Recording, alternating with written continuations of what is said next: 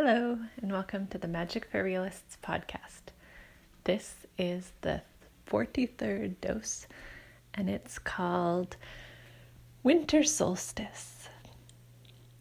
My name is Lindsay Celeste, and I'm making this podcast because I want to share with you some of the magic I found in the real world and in hopes that it will help you. By magic, I mean things that amaze me, help me, things that sparkle, things that feel like they're kind of magic tricks, like I can change my environment or my experience, or my experience of my environment.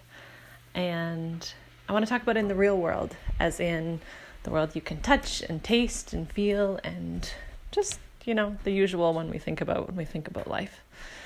Uh, I'm in a different spot today, so you might hear a creaking floor, or you might hear some dogs barking. If they get up from their lovely little beds. Well, big beds, they're big dogs. I'm caring for my friend's big dogs. Uh, and I'm making this particular episode because I want to talk about wintertime, winter solstice, and also about winter depression and some of the things I've experienced with that and found helpful. And because it's that kind of holiday season greeting Christmas time and so this is my this is like also my Christmas card, uh, or whatever holiday you celebrate around this time of year.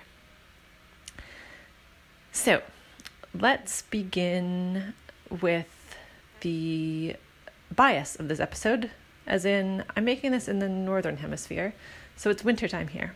As I'm looking out the window, there is sloppy snow on the ground. I live on Vancouver Island, and down at the coast level, it doesn't always snow that much. Actually, it usually doesn't snow that much. We've had quite a bit of snow for here already this year, a few snowfalls that have actually stayed on the ground and piled up. And I love it when it snows, which is kind of an unpopular opinion around here. Most people are like, yeah, snow's great as long as it stays in the mountains. And I actually like it when it snows down at the coast. I love the freshness of snow landing everywhere, the way it just blankets things. I like how it brightens up the sky and the light uh, just seems to last longer.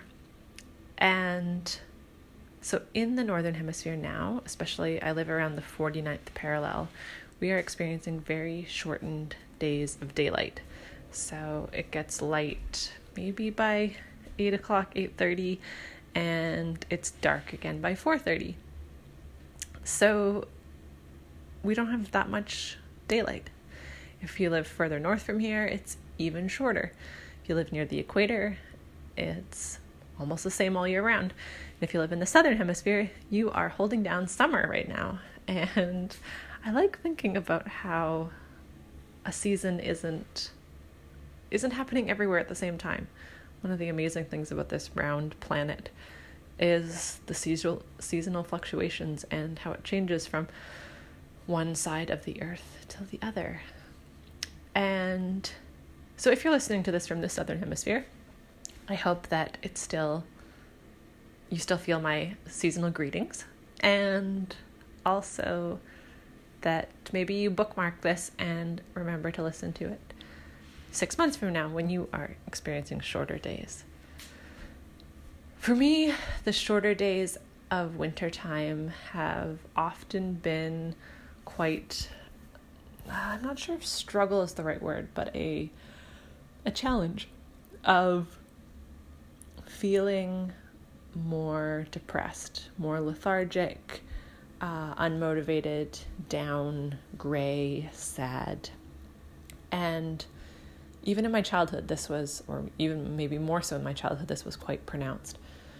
I remember just feeling kind of like squished by the darkness, squished by the short days, and feeling gloomy more easily in the winter. And if you have a regular job or school schedule, you can end up being indoors for like all the daylight hours and that's hard on a system. And this is not a clinical this is not a clinical conversation about you know, a medical diagnosis of depression. If you if this is a severe situation, please seek more professional help. But I do want to tell you some of the things that have helped me with uh, improving my experience in the winter. To not feel this, um, sometimes it's called seasonal affective. Is it disorder or depression? It's S A D. I'm not actually sure which of the D stands for. Uh, but this recognition that winter times or darker times can be harder for people with their mental health. And so, even just knowing this, knowing that sunlight is really helpful for our brain chemistry and feeling upbeat, that awareness helps me uh, realize that I want to maximize on the daylight that there is. The uh, one of the biggest things that helps is just to go outside when it's light out. This means sometimes I have to put on more rain gear, warmer boots, wear a toque. I bought some really nice mittens this year that like my hands are actually warm enough. And I've got some cozy winter boots. Excuse me. So wearing the right gear to be able to go outside even when it's quote bad weather and experience the daylight really helps. Uh, if you can adjust your schedule at all, maybe you can take a longer lunch break, maybe you can change your work hours so that at some point when it's light out, you go outside. This really helps. Physical exercise, just in general, helps with mood and health and mental health. And my hands like going around and around, like encompassing everything is exercise. And so exercising outside in the daylight is so helpful. Uh, and side part of that is that because exercise itself is helpful, if you don't get a chance to exercise while it's daylight, exercising in the dark still works. Like it still is good for your body and it helps with your endorphins and all that good chemistry. You might have heard my conversation with Joey Doherty a few episodes ago and in it, we talk about barefoot walking and we talk about walking in the dark. At least around here, it's pretty cold right now to walk barefoot. But if I haven't got a chance to go for a walk during daylight hours, I'll go for a walk in the dark. Uh, sometimes with my headlamp, or as I spoke about in that conversation, I'm also getting more comfortable walking just in the dark in my quiet roads or in the forest. And so I encourage you to get some exercise even if it's dark out. This could also look like a yoga practice inside. Dancing is like the well, these are all excellent antidotes to winter depression, but dancing is so good. Turn on music, just boogie for a bit by yourself, with your family, with your friends, whoever.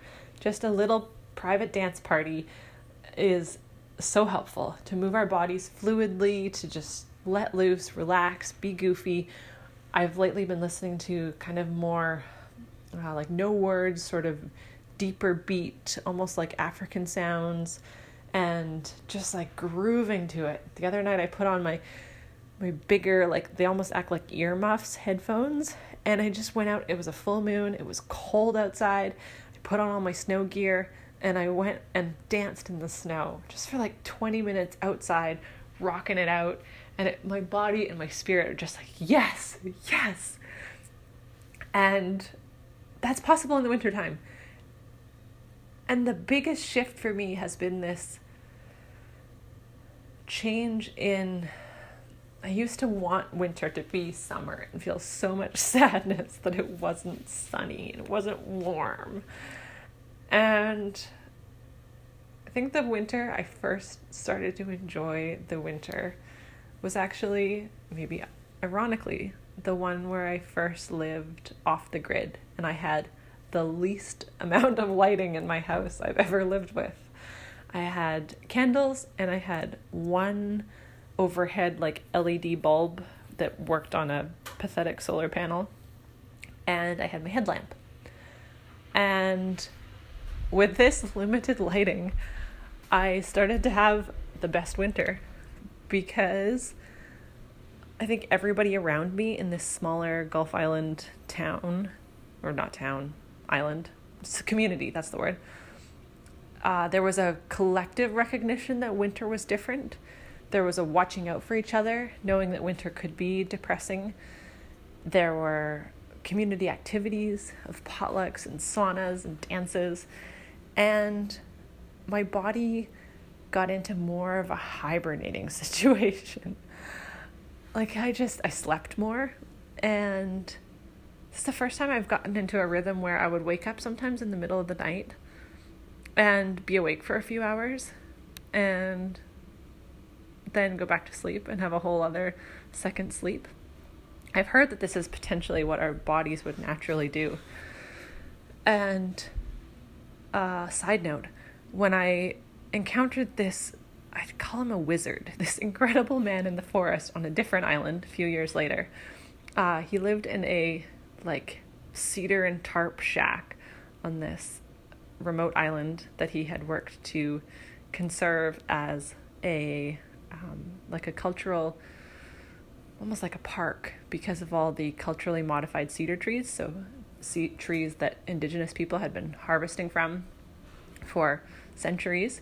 He had documented those and helped to get the island preserved.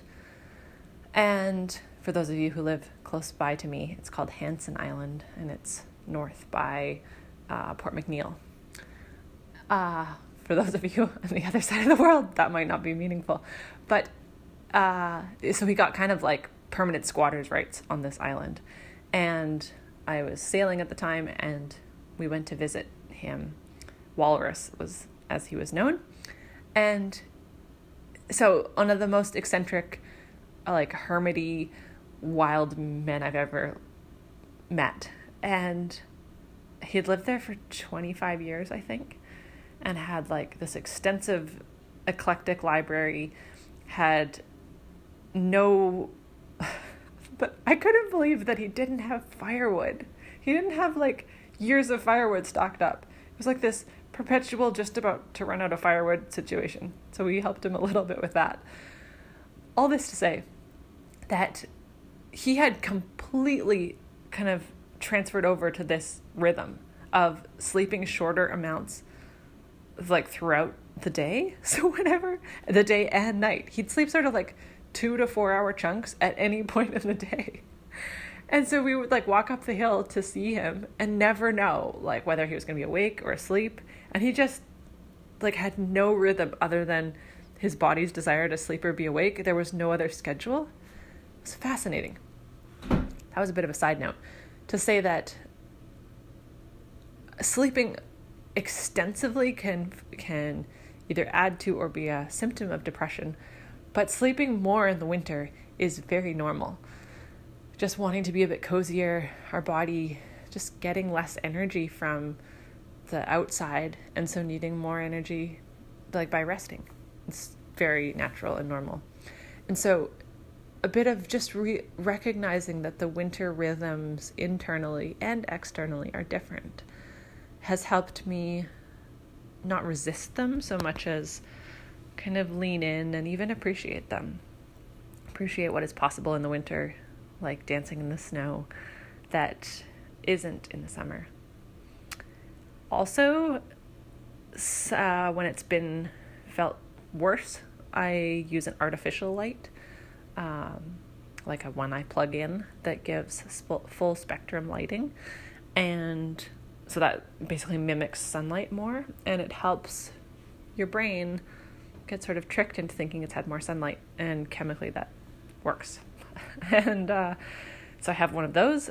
My tip would be not to use it too late at night because it mimics sunlight, so you kind of further mess up your circadian rhythm by using the light in the evening so I found I liked it best around sort of four o'clock, like just as it started to get dark here, and I'd feel that like sinking feeling of like, oh shit, it's getting dark out. If I put that light on my desk for about an hour, it would feel like I'd gotten a dose of something that I was lacking. Speaking of doses, vitamin D is very helpful. So that's one of the things we're receiving from the sunlight. And unless you live somewhere really sunny, you're probably chronically low in vitamin D, which is also very helpful for your immune system and a bunch of other functions that I am not qualified to describe. so, supplementing proactively with vitamin D, as in like just making it a habit in the wintertime, I find really helpful. It comes in liquid form or pill form, and just sort of like, you know, put it by your toothbrush. Take it every day. And yeah, a lot of these tips, like the exercise, get outside, uh, and vitamin D, are good proactively, as in like to establish them as patterns before it gets really crunchy and sad is most effective. That they're also effective if you start them when you're already feeling bad. But one of the most challenging things about depression, in my experience, is that once you're in it, it's hard to be motivated to make any shifts. If you're in that place, I would suggest asking for help. That some outside, uh, like asking a friend to come over and go for a walk with you, uh, asking somebody to come over and make a meal, um, getting some outside help in in exercise and outside exposure is what I would need at that point to get some outside support. Yeah. One of the reasons I wanted to share this is because I want to bring to our awareness that wintertime and this time around Christmas can be challenging for a lot of people. Sometimes it's this physical depression feeling, sometimes it's a loneliness of realizing that they don't have maybe family or friends around to sort of celebrate in that Hallmark classic, you know, long table with decorations and peaceful laughter and you know Yuletide cheer. That's not everybody's experience. Um, and there's a lot of strange things that can happen at this time of year. I think partly the the holidays and all the sort of energy and hype and reunion around that, and maybe there's something kind of galactic happening in or celestial happening as we shift seasons but it feels to me like a kind of like a like a shifty sort of time. And so i wanted to bring that awareness that it can be a really hard time for, for some people and that sometimes this blatant cheer almost makes that worse by contrast. Um, so hopefully well i hope that's not your experience but if it is i just wanted you to know that uh, yeah, Christmas and holidays and wintertime are not always easy. I think I've spent at least two, maybe three Boxing Days in hospital. Um, I've had tonsillitis, yeah, two, maybe three times around Christmas before I had a better awareness of my own energy and needs and desires and protecting all that. Uh, Christmas could be even could be really stressful. And yeah, I think there was un well, undercurrents in my family of origin that were stressful. Sometimes they were pretty blatant of deciding which I don't know if I was deciding or if I was just getting um, pawned back and forth, but uh, questions of which parent to spend Christmas with, as my parents were divorced uh, was stressful to me and my sister. I wanted to be with my sister, and sometimes we were in different. At least once we were at different parents for Christmas. On an oh, it was a mess. Uh, yeah. So I've spent a few Christmases in hospital or Boxing Days in hospital with a deeply sore sore throat, and uh, yeah, I've spent Christmas far from, well, a few Christmases far from home. One in South America, which felt very different to me. And I remember us making really humble little Christmas ornaments and trying to figure out what traditions from home we wanted to have there.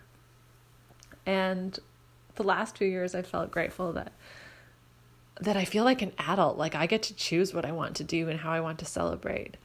And celebrating solstice has become a lot more important to me. That's the day when it shifts, and on the 21st of December. And the days here start getting longer, like the daylight. And so marking that has been a part of sort of like embracing winter and recognizing how it can affect me and celebrating that it does shift when light comes back. Yeah, so I'm celebrating that with a small group of women this year. Probably light some candles and, you know, say a few things, eat some food. It doesn't have to be elaborate, but just marking marking that day is important to me. And I'm grateful that Christmas has become unstressful. I just, I kind of just, one, I don't worry about it. Also, I don't feel like I need to participate in things I don't want to. And I feel grateful that I get to be included in my boyfriend's family's celebrations because I don't feel like my family of origin doesn't have that. We don't have like a classic, like, big family get together. Like, there's just no yeah, there isn't that. And I think I, uh, I've kind of given up on that. It's, but it's almost like it doesn't hurt so much where it used to. There was these places where that lack of a like together family with parents and maybe even aunts and uncles or cousins where I really felt the lack of that. And now I I still notice that it's not there, but it doesn't hurt quite so much. I guess I notice the I notice the independence that I have and I notice the choices that I get to have and the new family and friends who get to be dear to me. Yeah, and the ways that my original family we do like funny other things that that are sort of endearing and work for us. So um, a lot of family stuff can come up around Christmas. I notice I noticed that even this year, things that are like interesting or daunting and that I'm seeing in new lights. And I feel less wrapped up in the drama, but still like noticing the little threads of it. Anyways, I hope that in whatever you are celebrating, you feel some ease and some peace and some like that kind of that remembering of like what what is this actually what are you going for here? Like, why do we give presents? Why do we get together? That that focus of sort of like what matters underneath it can bring an ease and peace. Like if the if you don't have a turkey, that's the traditional meal around here. Uh, like the world's not going to end. It's fine. Have something else. I was talking with uh, Andy Mort from the Gentle Rebel podcast earlier today, and we were just talking about how there's there's like more options than we sometimes realize. For example, like with Christmas dinner, like you can change the tradition. You don't have to have turkey. Like you can just there's we might think we're choosing between like A and B and actually there's like a bunch of other choices. So, it's a bunch of choices of how to celebrate this time of year. I think getting together in some sort of festive way really helps with winter. It helps with feeling less lonely and it's like the sunlight of other people's smiles. So you can't see me smiling, but I hope that you feel it somehow in this. And I'm sending you solstice, Christmas, holiday, winter, whatever, snowflake greetings. And oh, also to say, I'm going to take a little breather from the podcast for a few weeks uh, this was my plan last year when I started it was to do it for a year or like 11 months or so and then take a break. So I'm going to take a few weeks off and I feel like this sort of Sabbath idea, like rests, is part of a rhythm that's important to sustainability and also to reassessment and just coming back fresh with um, more energy and ideas. And so if you've just start, started, if you've just found this, um, feel free to go back and listen to the archived ones. It's something I didn't really think about but really enjoy is that there's now a bunch of ideas you can listen to going back in time, but it will be present when you listen to it. Um, and I'm happy to hear from you even while I'm taking a break. If you want to say hi on Instagram at Magic for Realists or through the website magicforrealists.ca. Uh, be super happy to hear from you. And let me know what back episodes you're listening to, what you enjoyed. If you have any ideas you want to share about things you'd like me to talk about in this upcoming year, that would also be really neat to hear. Or what you've enjoyed from this last year might help shape what I do going forward. Though this isn't. that said, I'm not gonna I'm not going to exclusively cater to how was I gonna explain this? I'm not gonna exclusively cater to my audience because I think part of what's important is that or part of what yeah, what's important and what I enjoy is that you get to hear some of the things that are present for me. That was a weird disclaimer. Uh I still would like to hear what you enjoyed and what you'd like to hear more of. Um, I think that's it. Yeah, so I'm going to take a little break. I will be back sometime in January. And until then, I hope you experience some magic in the real world.